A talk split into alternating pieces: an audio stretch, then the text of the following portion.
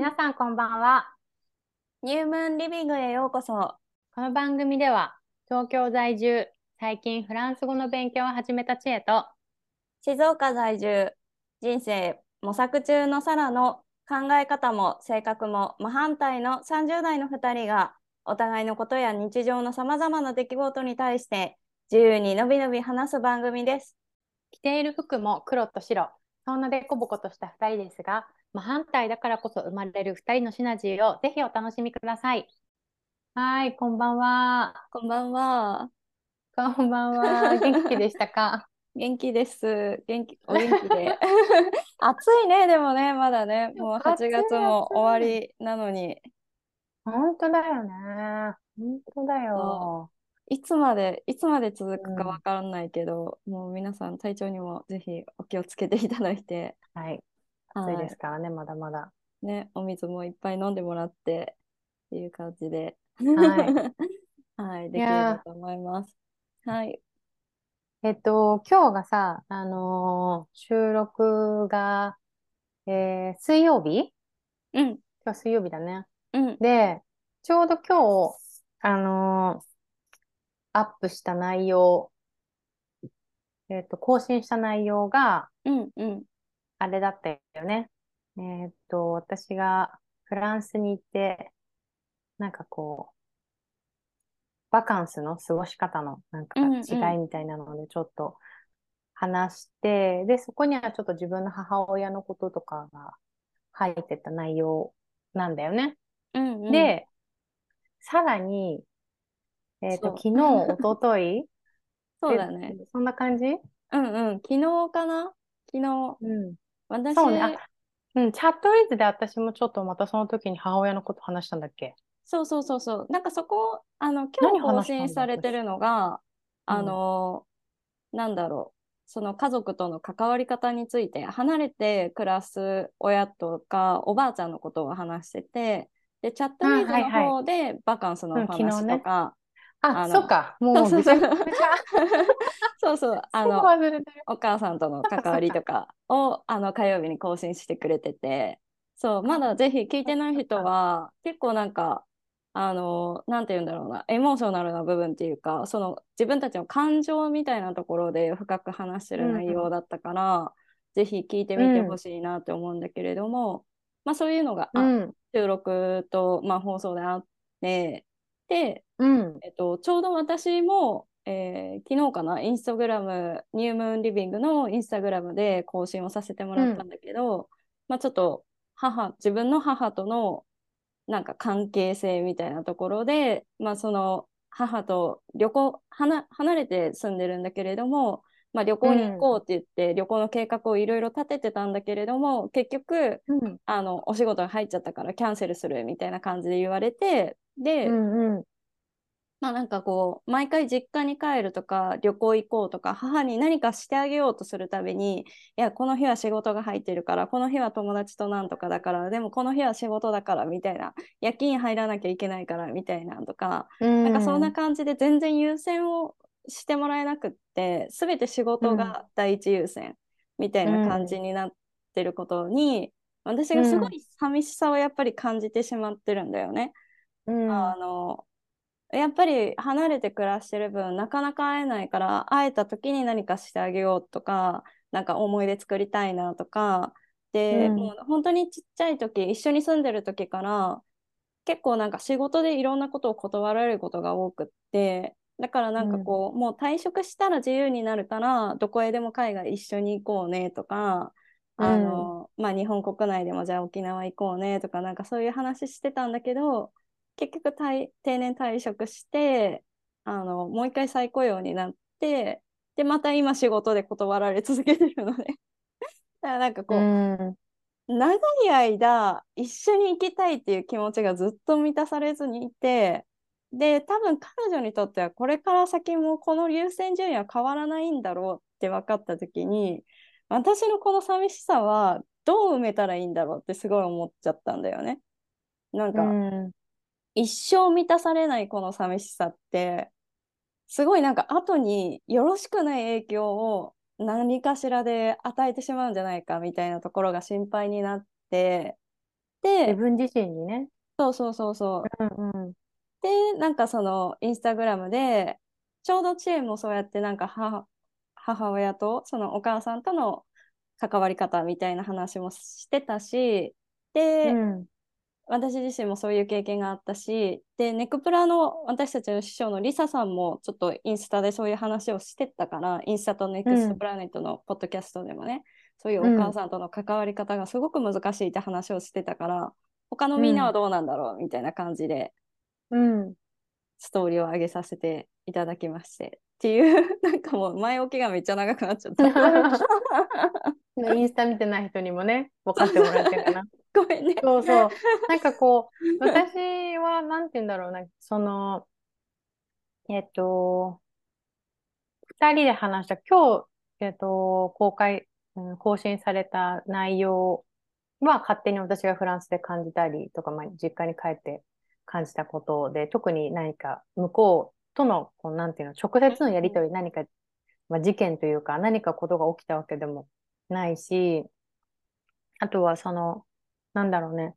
まあなんかこう、特に何も起こってないんだけど、なんかこう考える機会がちょうどこうあったりとかもしてて、で、さらには直接なんかこう、会話ととしてね、お母さんの中でそういう会話があって、改めてそういうふうに考えるうん機会とかもあったりとかして、だからなんかこう、なんだろうね。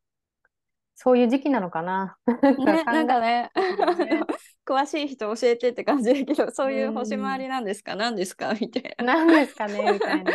そう、それであれなんだよね。そのインスタでサラが聞いた内容に答えてくれた人がいてさ、そうそうそうそうなんか嬉しいよねいやもう本当にありがとうございます。めっちゃ嬉しかった。嬉しくなるよね。そうそで、まあ早速、まあその皆さんのコメントとかももらいつつ、まあ自分自身でこの寂しいっていう気持ちはなぜ起きてしまってるんだろうとか、そもそもこういうコミュニケーションのすれ違いみたいなはなんで起きてるんだろうっていうのをちょっとちゃんと向き合ってみようと思って、う。で、今まで私親に本音で話したことってほとんど多分ないんじゃないかなみたいなうん、え思っててでその例えば寂しいとか辛いとか、これされて嫌だったとか、そういう気持ちを私親には伝えたことがなかったのね、本当に2、3年ぐらいまで。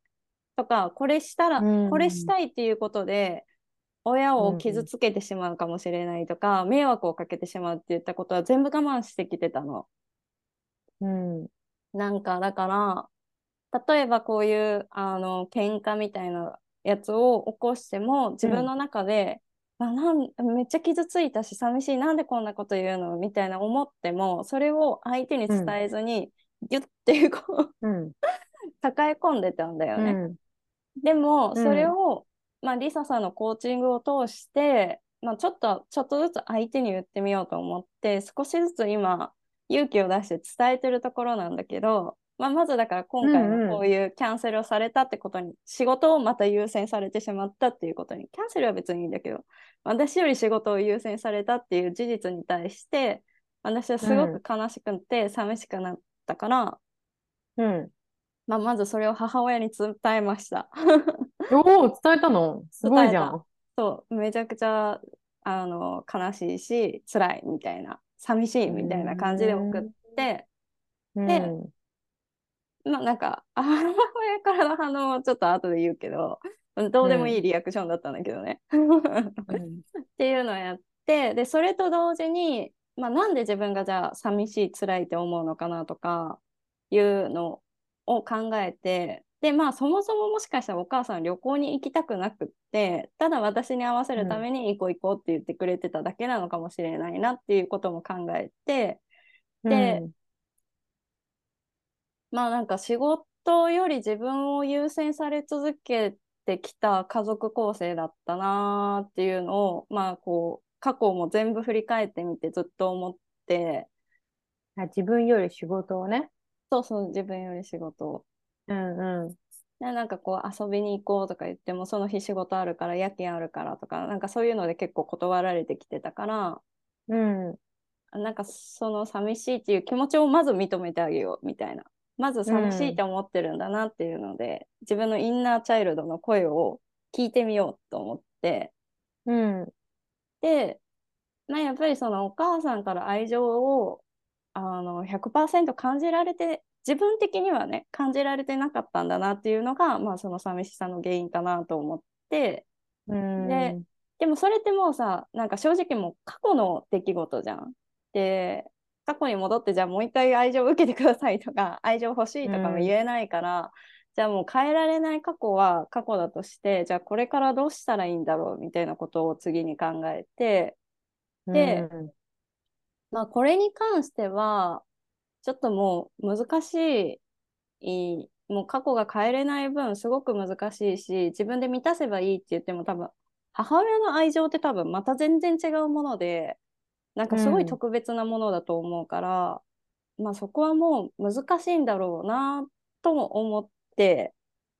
うん、で全然まだねごめんね解決してないからすごい考えながら喋ったりだとか、うんうん、なんかそのジャーニー中なんだけど。で、うん、まあもう一個思ったのは、まあ、自分でその家族とか子供ができた時には、うん、なんかそういうあのなんだろうな愛情を与えられるようにしようって思ったのと同時に、うん。まあ、なんか愛情が与えられすぎて母親の存在が近すぎて苦しいっていう人もいるじゃん、うん、一方で、うん、なんかそういう人の気持ちも考えながらいろんな人と接していこう みたいな。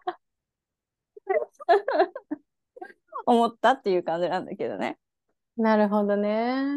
そうそう。で、なんかこれは、なんか私の、なんかそのパートナー作りにもすごく影響があるかなと思ってて、うん、うん、で、なんか前にそのリトリートの時とかに、その男性との、男性とのとは言われなかったけど、深い関係になるのがすごい怖いんじゃないみたいなことを、リサさんにズバって言われたんだけど、うんうん、これってもしかして私、母親との関係からトラウマになってるのかな、みたいな感じで思って、そう思うよ。ああ、ありがとうございます。私はなんかさ、そういうことを聞くと、いや、私、男性となんかそういう感じで、めっちゃすごい裏切り受けたとか、あったっけな、みたいな、浮気は一回あったけど、どついたしな、みたいな感じで思ってて、うんうん、で、だからなんか思い当たらないなって思ってたんだけど、うん、お気づきお気づきで。ね、聞いてる人結構みんな気づいてると思う。うっそ、ちょっと、もうちょっと言ってよ。わかんないけど。なんか、そうそうそうそう。そうなの？深く、深く関係を持つのが怖いし、傷つきたくないんだよね、多分ね。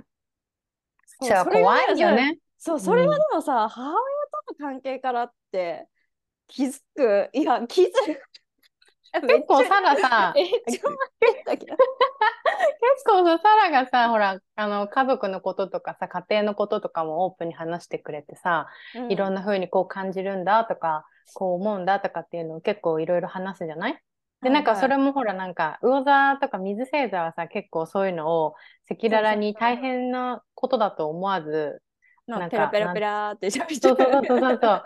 喋るっていうことも言ってるし うん、でもなんかそれをきいろいろ聞いててなんかそうかなっていうのは多分みんな結構気づいてんじゃないのかなねえちょっと待って。みんなごめんごめん。言って。どうぞどうぞ。言ってよ。言っていやそれそんなこと言うでもあれじゃん。なんか本当に、まあね、当たってるかもわかんないし、あなたこうなんじゃないって言われたところで、いや、私違うからっていう、そうなのよ。一世代、一世代のサラはそれなのよ。そうなのよ。まず一回サラさんは、私そうじゃないからっていうのを一回挟むから、だからなんか、ウケ る。でもいいの。なんかそれ、いい、いいとわかる、わかる。あのね、フェーズがある。フェーズがあって、で、まあそういう気づきもやっぱりさ、うん、こうやって自分であの掘り下げて気づかないと気づけ、うん、いくら人から言われてもやっぱ気づけないっていうところももちろんあるし、うんうん、でそうだよ。あのフェーズ01のサラさんは確かにあのまずあの人の意見をいや違うんだよね とか言ってたんだけど、うんうん、ちょっと今フェーズ1.5から2になりかけてるサラさん的には、はい、あの皆さんの意見をまず聞いてみようっていう気持ちに今なってるから。ね、でもね、難しいと思う。私もだってそんななんか、こうじゃないって、こういうタイプじゃないとか、なんか言われても、なんか、こう、しっくりこないこともあるし、うん。でもこう言われた相手がさ、あの、リサさんだったっていうのも大きかったと思うし、自分のまあそうねそうねオープンにしてる相手うんでいろいろこう、こう、コーチングで導いてくれてる人でもあるっていうことでもあるし、それこそ星読みのそのリトリートの時ってすごく、なんて言うんだろう。なんかこう、みんなが受け入れてくれる環境だったじゃない、うんうんうん何を話しても、で安心っていうような、そういういい環境だったっていうのもあるから、すごく残ってたのかもしれないし、うん。こういう、で、またこういうことがあって、いろいろ振り返って、自分のこう、っていうのがあって、やっとなんか腑に落ちてくるっていうのは、絶対みんなそういう、なんかこう、プロセスがあると思うから、めっちゃフォローしてくれてる。そ んなもんじゃない？いや、でもそれはそこまでうんうん。うん、そこまでちゃんと自分に向き合っては、あの、考えられるっていうのが大きいよね、だって。いや、本当すごくに大事なことだと思う。ありがたい。いなって思ったし、で、うん今までの私はその最初の方に言ったように、もう母親にそういうのも一切伝えてこなかったし、もう寂しいって思っても、寂しい、悲しい、辛いって思う感情をただ抱えてるだけで、じゃあそれがなんで悲しいのかなとか、どうして欲しかったのかなとか、どう、うんなんか、うんどうすればよかったんだろうみたいなところを深く考えたことがなくって、そのうん。なんかその辺をちゃんと自分のインナーチャイルドとしてなんかこう、うん。何が悲しかったのかなとか何が辛かったのかなどうすればよかったのかなみたいな感じで自分と会話をすごいするようにしてなんかそれ、うん。そういうプロセスっていうか、そういうワークみたいなのが自分自身でできたっていうのは、ちょっと1.5うんレボリューションしつつあるのかなみたいな。いや、なんかさ、それが分かるとまた変わるよね。なんて言ったらいいんだろう。また同じようなことが起きた時も、きっとまた自分で対処できたり考えられるようになるし、うんうんなんかこう、あ、私同じポイントでまた悲しいと思ってるなとかっていう、こう、うんうんなんだろう。自分のパターンみたいにも気づけるしさ。うん。いや、本当で、に。それ、そうそれでさ、こう言った時のそのお母さんの反応はどうだったの？ああ、なんかいつもサラは私のこと考えてくれててありがとう。ラブって書いてきた。はずいなーと思って。かわいいじゃん。いや、私、携帯投げるかと思ったよ。マジで、その返事見たときさ、こっちとしてはさ、もう何十年のさ、もうこのアラフォーになるぐらいまで抱えてた思いをよ、勇気を出して言ってんのに、ラブとか言って帰ってきた。なんだけど、お母さん、みたいな、なっちゃう。携帯ぶん投げたくなったね、そりゃね。ああ、お母さんかわいい。なるほどね。もうそこから返さなかった。イラってして、もういいって。なんかさ、ここもまたあれよね。多分、その、なんだろう。こう、皿的にはさ、ああ、そ、なんか、なんて言うんだろう。もっと共感してほしいとか。そうそうそうそうそう。なんかある。ね、またそこもそうそうそうそうあるよね、きっと。そう。いつもありがとう。ラブみたいなるほどね。な。いやー、でもね、うん。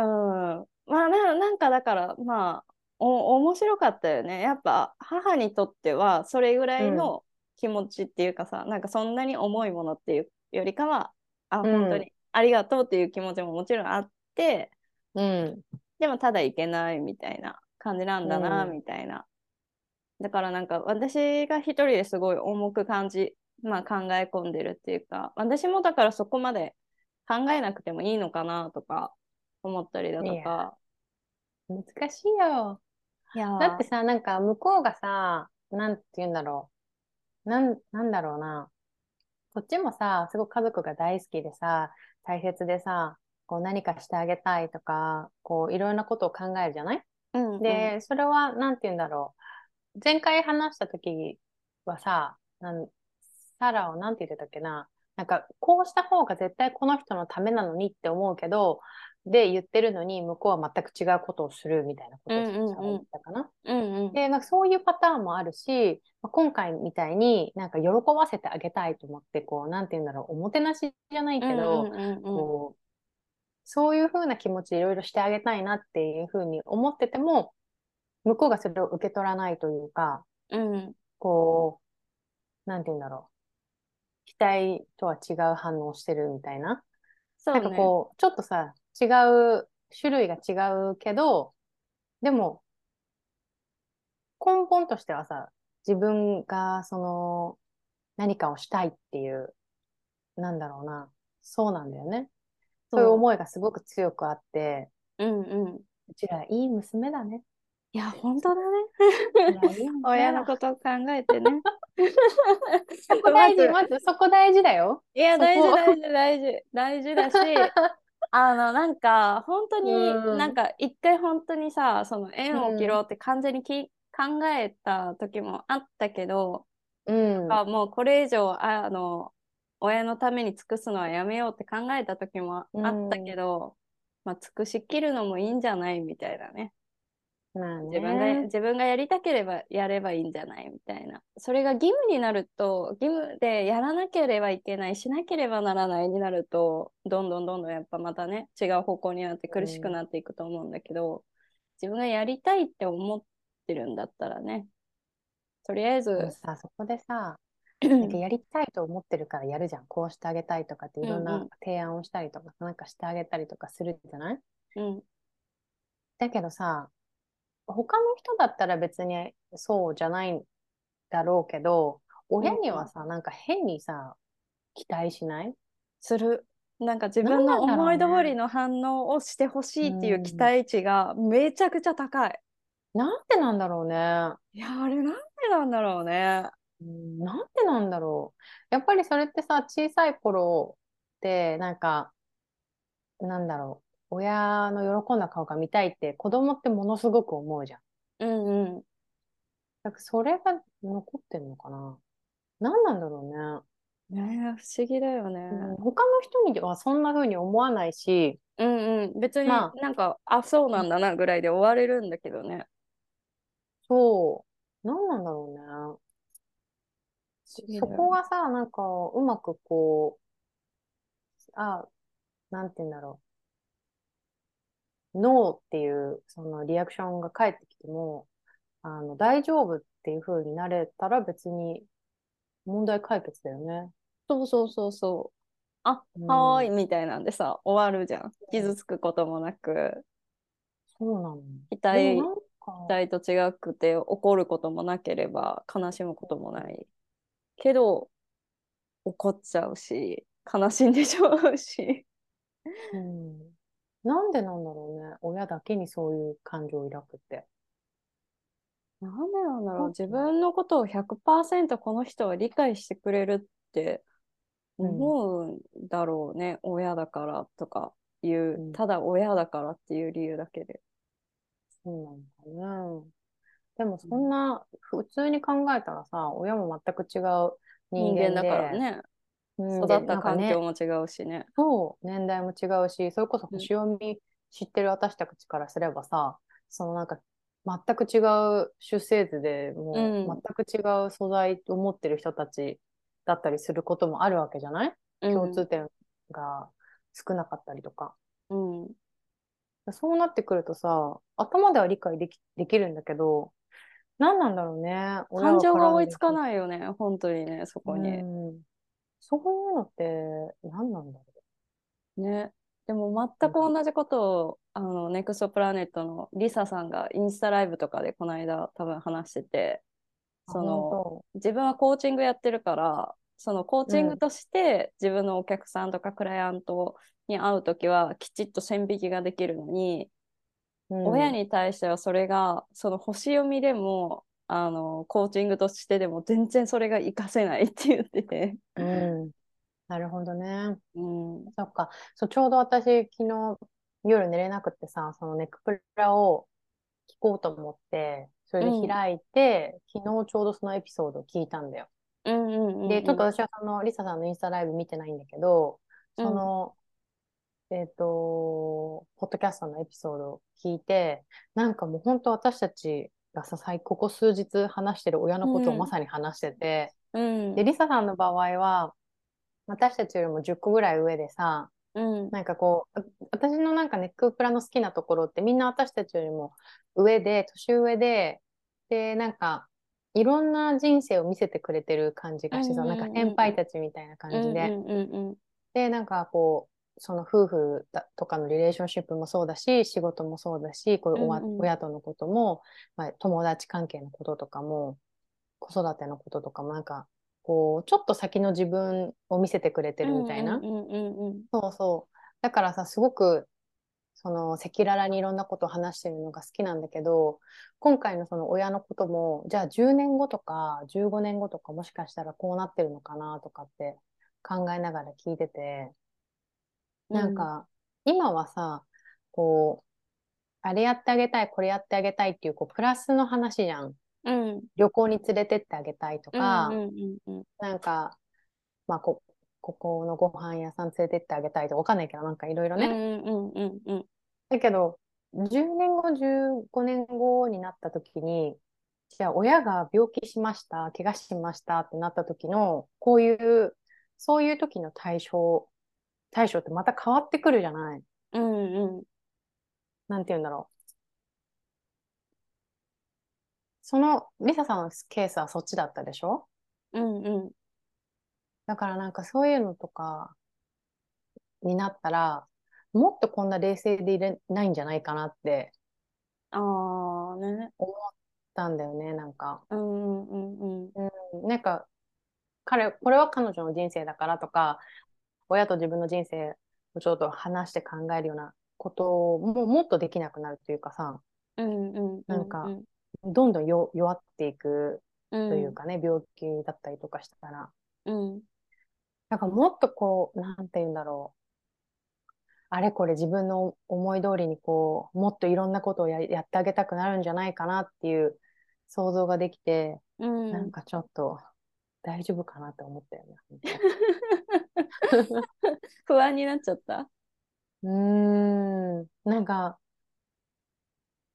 大変だなと思った。うんうん。なんか、うんうん、そうそう。だから、どうなんだろう。その時あまでにはもうちょっとこう、なんて言うんだろうな。この、そういうところをもうちょっと自分でも、自分の中で対処できるようになってたいなとかは思ったけどね。なんか、うん。でもそれは確かになんかさあんまり考えたくないことにはなるかもしれないけど、でも多分考えた方がうん、いいんだろうなって思うしでうん、私の場合は兄が9個年上でうん、離れててだから同年代の子と比べると、やっぱり親世代はみんなより 10, 代10個以上上なのね。で、うん、なるほど。うん、うあのだから結構早い段階で実はそれをすごく何度も何度もっていうかちょっと経験したことがあってそのうん私が22 23歳ぐらいの時かな、ん。あの父親が、まあ、ある一種のがんになってでその同じタイミングで母親が心臓の病気で2人とも入院した時があったんよ。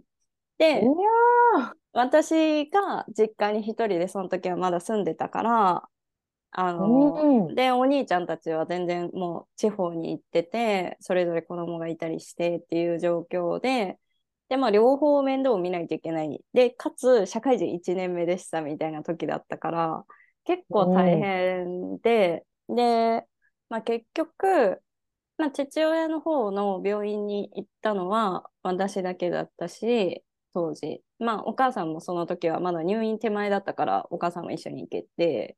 でまあ母親の方の時には片方のお兄ちゃんだけしか来なかったとかそういうのもあって、やっぱりなんかこう全てのプレッシャーがすごい自分だったしでまあそういう経験を2人ともしてしまったがためにまああのもうあの何？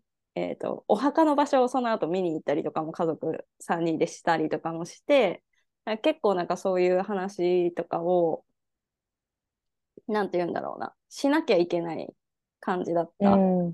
で、まあそういうのもあったりだとか、で、まあその、今医療職として仕事をしてる身としても、まあこの業界で、その、ちょっとね、あの、交通事故とかで私の、その なんかあの、お友達が亡くなってしまったりだとかもすごいあ、あの、一人じゃないから、私の経験は。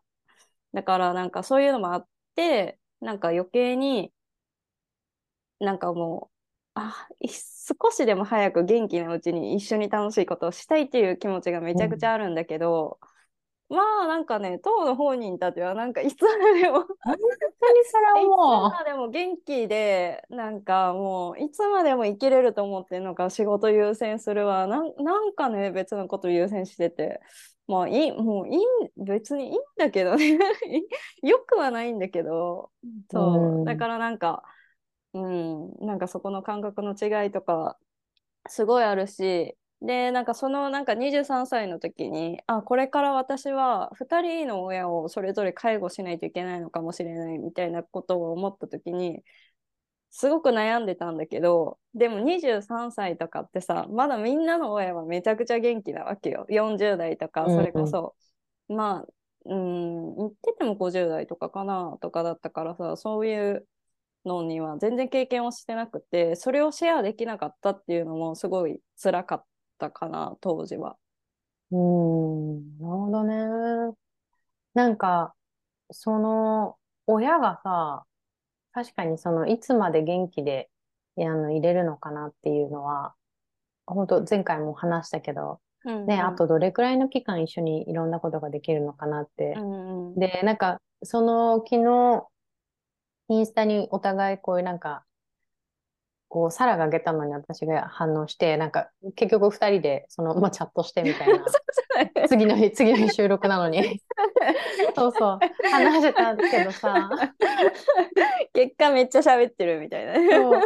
なんだけど、やっぱり、ほんとさ、で、あの、なんて言ってたっけな、サラ。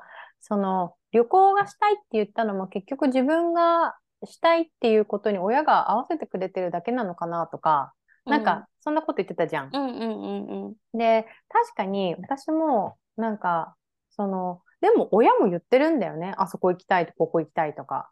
なんか、あ、そうそう、なんか、あ、沖縄行ったことないから沖縄行ってみたいって言うんだよね、テレビとか見てた。じゃあ、じゃあ行きましょうよって言って提案して日程までさ、抑えてさ、飛行機もじゃあこれで行けるねとか言ってるのに、なんで？みたいな。そう。だからでもなんか、その、そういう世代なのかな、働く、働くっていうことが一番重要っていう年代でもあるんだろうし、贅沢をあんまり、なんだろう、しないというかさ、うん、わかんないけど、それは働したりとか、忍耐強く行った方がより良いことが起こるっていうのが、なんとなく染みついてる感じがするかな。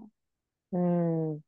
で、だからさ、私も旅行とかさ、なんか、こう、でも、ではそのね、サダのチャットを見ていろいろ思ったりしたけど、やっぱりこう、提案してる内容も、なんか、表面的には向こうがしたいって言ったことに答えていろいろ考えてあげてるつもりだけど、ベースやっぱり自分がいいと思ったことを押し付けてんのかなっていうのも、そうそうそう。うん、改めて思ったし、じゃあ、本当にしたいこと何なんだろうっていう、なんか向こうがね、うんうん、よくわかんないくってさ、わかんない。わかんないよね。だって、言葉でさ、沖縄行きたいとか言ってるから、沖縄の話してるのに、みたいな ことってあるじゃない、うんうん、そう。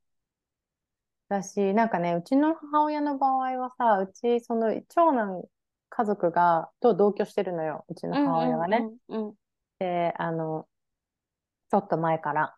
で、うん、その、だ、で、長男、うちのお兄ちゃんたちは子供がいるから、うちの母親はまだ働いてるんだけど、働いて、さらになんか、幼稚園の送り迎えみたいなのもやったり、うんうん、なんか晩ご飯も作って食べさせたり、おー、すごい働いてる、なんか、あの、あの、子育てしてるの、本当確かに、確かに。うんうん。で、まあでも、うちの一番上のお兄ちゃんは、単身赴任で東京の方に来てるから、うん。奥さんが一人で、まあ、実家にいるんだけど、で奥さんもフルタイムで働いてて、うん。だから7時とか8時とかに帰ってくるわけなんだよね、朝から。うん。だからさ、まあお、そんな核家族の家庭は東京に山ほどあるから、うん。なんかこう、なんだろうね、そんなの、そこまで自分の時間を使ってまで家族、なんだろう、もう一回子育てしても疲弊するぐらいまで働かなくったってうん。いいんだよって思うんだけど、うんでも彼女的には家族のためってなるんだよね。だから家族のために、いや、当たり前でしょみたいな、家族のために、そうやって協力して働くのは当たり前でしょみたいな感じでさ、うん。だからなんだろうな、すごい疲れてて、結構、うんその、イライラしてることも多いんだけど、うん。だけど、それをこう、やらなきゃいけないものってすごく強く思ってて、うんで、その、例えば旅行に行こうとか、何かしようって言った時にも、あ、ここはちょっと子供の予定があるからとか、うん。ここはちょっと家開けれないかなとか、いやいや、あなたおばあちゃんっていう立場なんだから、もう好き勝手やればいいのにって思うんだけど、うんうんうんそういう価値観ももう、これね、世代が一つ違うとうん。できないのかなって思ったりとかして、で、とはいえ、本当じゃあ10年後、子供たちがじゃあもう大人になって世話しなくていいってなった時に、どれぐらい健康なのあなたって思ったりもするし、いや本当ねうーん。なんかね、その楽しみ方も違うし、仕事とかそういう時間の使い方とかにも価値観がさ、全然違うよね。違ほんとうね本当に違うと思うーん。本当に違うよね。だから、本当、そううそう。困ってるんです私たち。困ってる。そう。で、親の気持ちがわからなくて困ってます。そう、なんかどうしたいの？とか、なんかいろんなこと聞くんだけどさ、話したい、なんか何したい、どうしたい？とかって聞くんだけど、でも彼女たち、彼女もうそれを分かってないいや時そう。で。出てこなくない？なんか聞いても聞いても。でもあれがこれだからでもこれがあれだからみたいなことしか出てこなくって。いやだからあなたは何を本当にしたいの？みたいな。聞いてもいやでもみたいな。なんかあの 全然違う話から始まっちゃってあれ？みたいな。出てこないな。みたいな。だから多分、その仕事とか家族のために時間を使い続けてきたから、自分と向き合うっていう、私たちはね、ずっと独身で自分と向き合う時間を作りながら来れたけど、うんそういうことに慣れてないから、やり方もわからなかったり、本当の自分のこう、なんだろう、欲求とか希望とか、そうだねそういうのに気づけないのかもしれないよね。うん、本当の自分って思ってるものがうん。んなんかもうその家族のためとか仕事のためとかなんかそっちに置き換わっちゃってて、見えてい。ない本当に見えてないというか気づいてないのかもしれないね。ねえ。うん、困ったね。思いました。困ったよね、本当に。困ったよ。まあねなんか私さ、そのさ、コーチングとか、その何、ちょっと心理学的なものだったり、自己啓発の感じのものだったりで、いろいろ学んだこととかさ、いろんな、こう、ワークがあるじゃない。プロセスしていく過程のいろんなもの。そういうのを、本当に一から自分が良かったことを教えてやらせようかなと思ったこともあるの。あ同じようなプロセスを踏ませようかな、みたいな。うんうんうんうん。うんそれこそ押し付けだよね。本人がそうなんだよね。そうなのよ。そうなんです。うん でもさ、気づいたらもっと楽になるし、もっと自分も大切にできるっていうのは、こっちは経験してるからわかるじゃない。そう。だからなんかさ、こうちょこちょこちょこちょこ実家帰るたびにさ、そういう本をちょっと置いていくわけよ。で、あ、やっぱり？ああ、これめっちゃ良か私ったんだよねって言って、よかった、読んでみて、みたいもなるほどね。私まだ本は買ってないの。な。うん、なんか、本買うかな？読ま、なんか、なんか読んだか読んでないかとか手段やってみようかなわかんないし、たまに、うん。なまあ何冊何回かチャレンジしてるから何冊かあるんだけど、あ、これは読んだよって言った時は、あ、ガチで読んだんだな、それ以外読んでないなとか思うんだけど。なるほどね。そううんなんかね、そういうのでちょっとずつちょっとずつメンタルをさ、なんかちょっと、なんていう？押し付けなんだけど、導いてね、そうそうそう。こっちなんですよ、みたいな。うんそれもエゴよね、本当にね。ね自分でなんか、そうね。うん。そう、でもなんか、あ、ごめんごめん。うんうん。いや、そう、なんかやっぱりさ、なんかまあ、もう、いつ亡くなっ、なんかこういうこと言うとまた重いって言われるんだけど、まあ、いつ亡くなったとしても、なんか、うんあの、この人生良かったなとか、あ、これうんやりきれてなかったなって思わずに、やっぱ、全うしてほしいんだよね、この人生を。わかる。本当にそう思う。うん。だからこそあの自分の今何がしたいかっていうところにも気づいてほしいしその気づいたことに対してできるだけこうサポートしたいって思っちゃうんだよね。うん、わかる。でその自分がその全うして幸せだったなって思えるには、自分が何ををしたら幸せで何がしたいかっていうのが分かってないとさ、本人がそうそいけないわけじゃん。う。うん。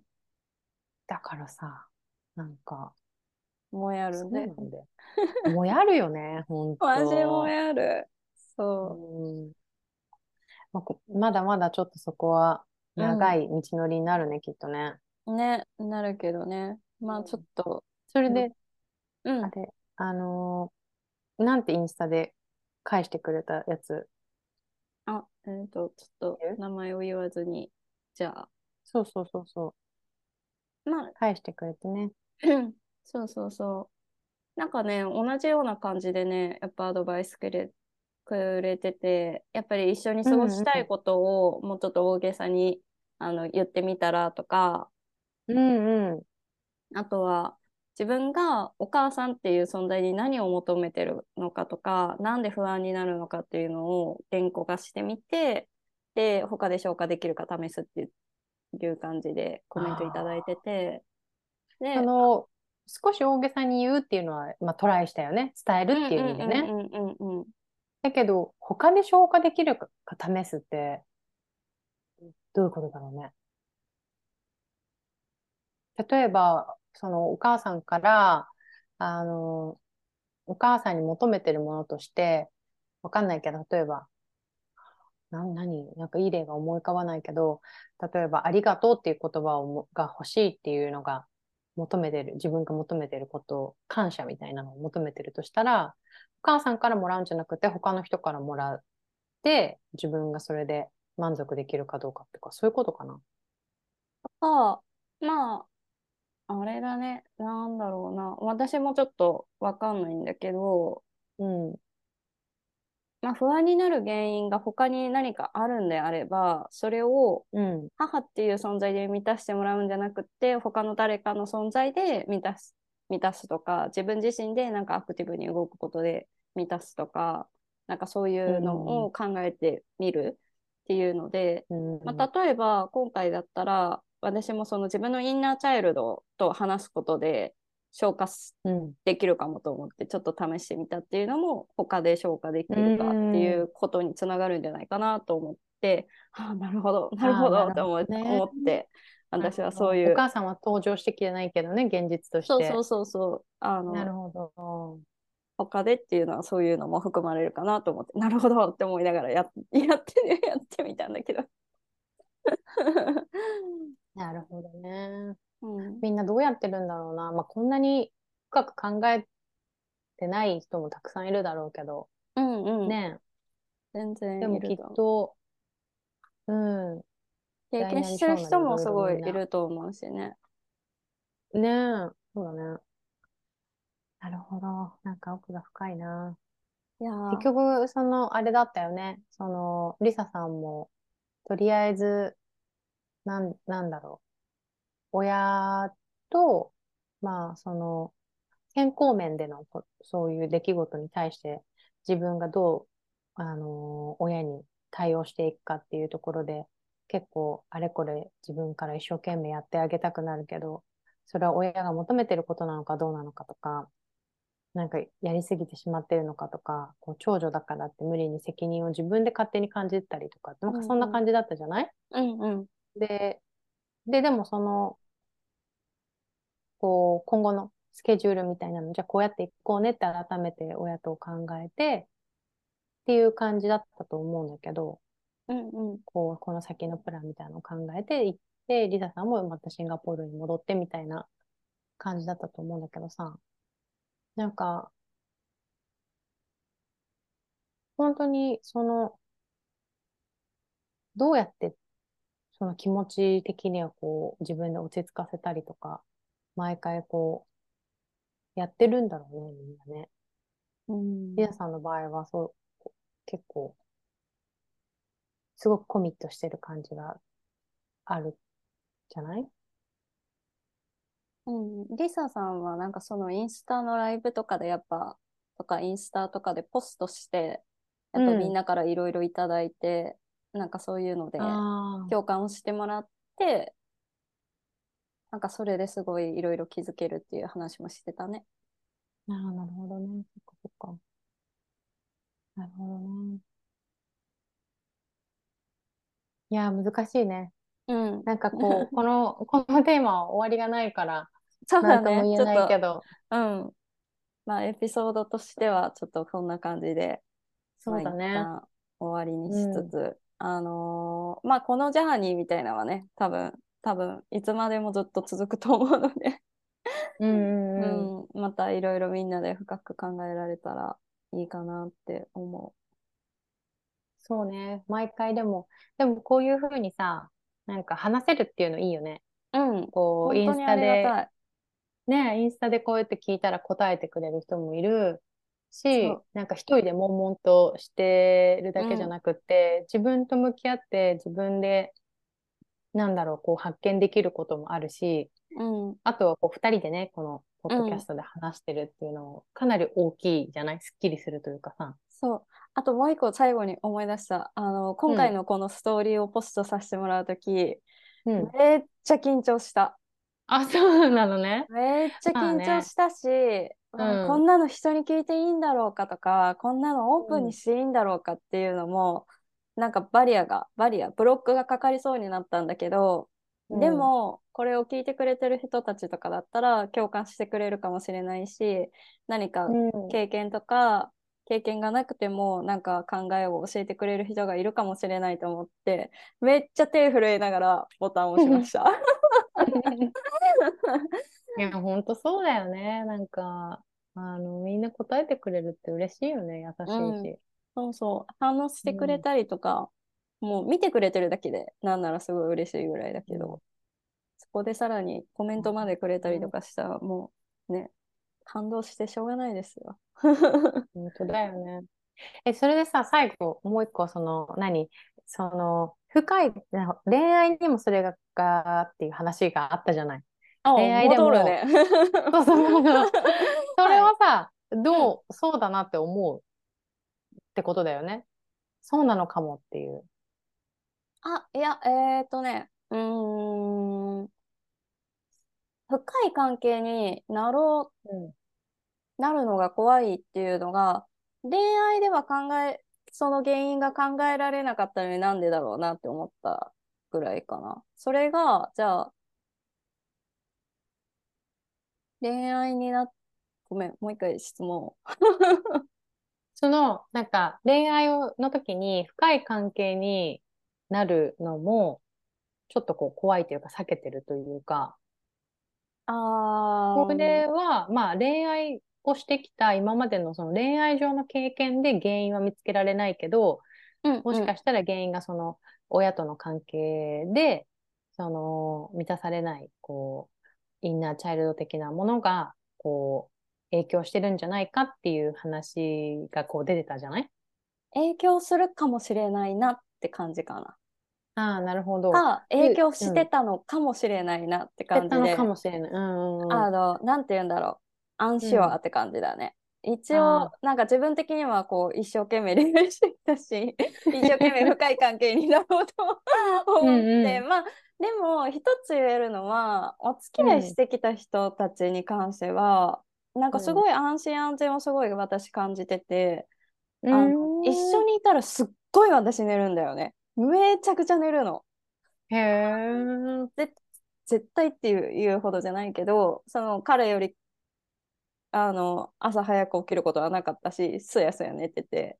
で、なんかその、一緒に休みの日過ごしたりとかしてる時も安心して、なんかこう、なんだろうな、彼が例えば本読んだりとかゲームしたりとかテレビ見たりとかしてたらその横でそやそやそやそや寝たりとかいうのがすごいできてたから、すごいなんかやっぱそこはあの絶対的なパートナーに対しての安心安全みたいなのを感じてたんだろうなっていうのはすごく思うし、そういう関係性がすごく居心地がいいうん。とも思ってるかな。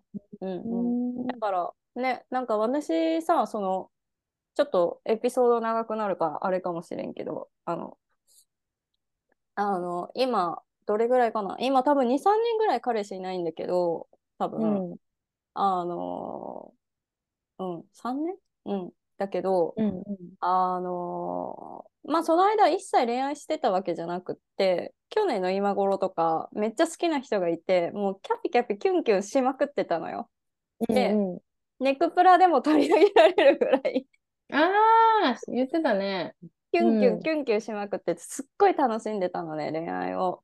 でだから恋愛自体は楽しめるのかなっていう感じかな。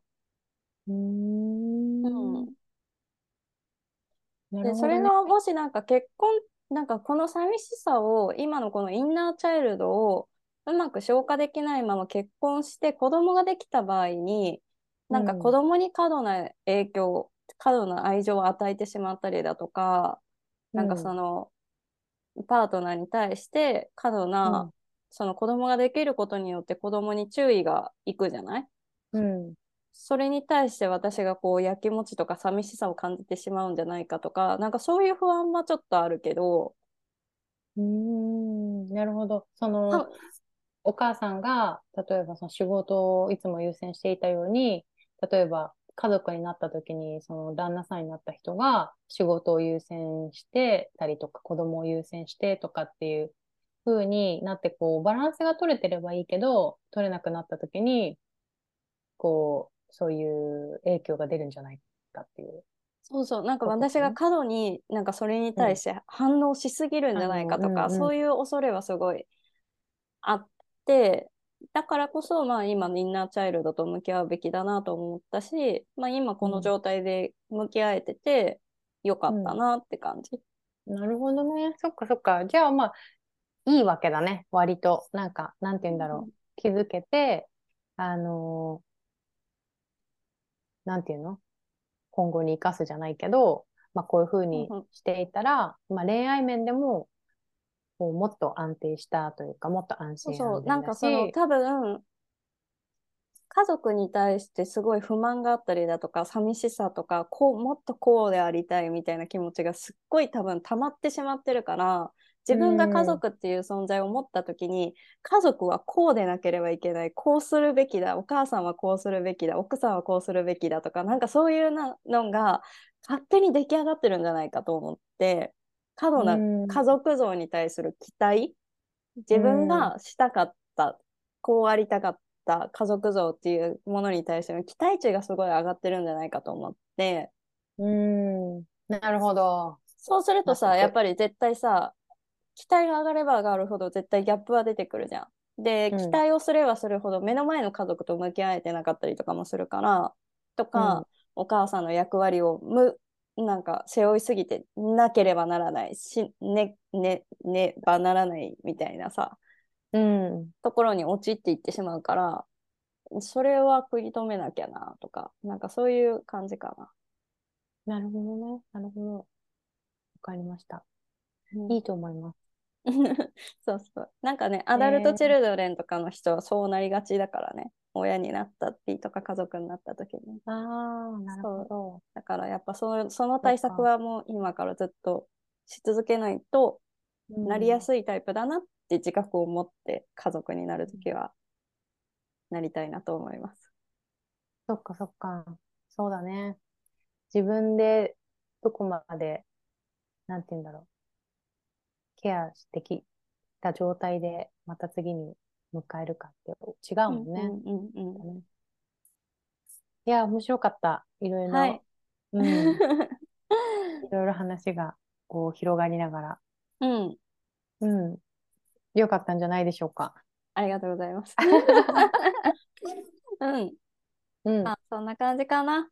まあ、ねちょっとね、人生いろいろありますが、みんな自己成長、ちょっと目指して頑張りましょうよ。そうだね。またなんか、こう、もやったことがあったら、お互うんいここでちょっと話して、うんうん。うん、みんなにも意見聞いて、うん。やっていけたらいいね。うん。はい。はい。じゃあ、はい今日はこの辺で。オッケー。ありがとうございます。はーい、またねー。はい。じゃあまたね。バイバイ。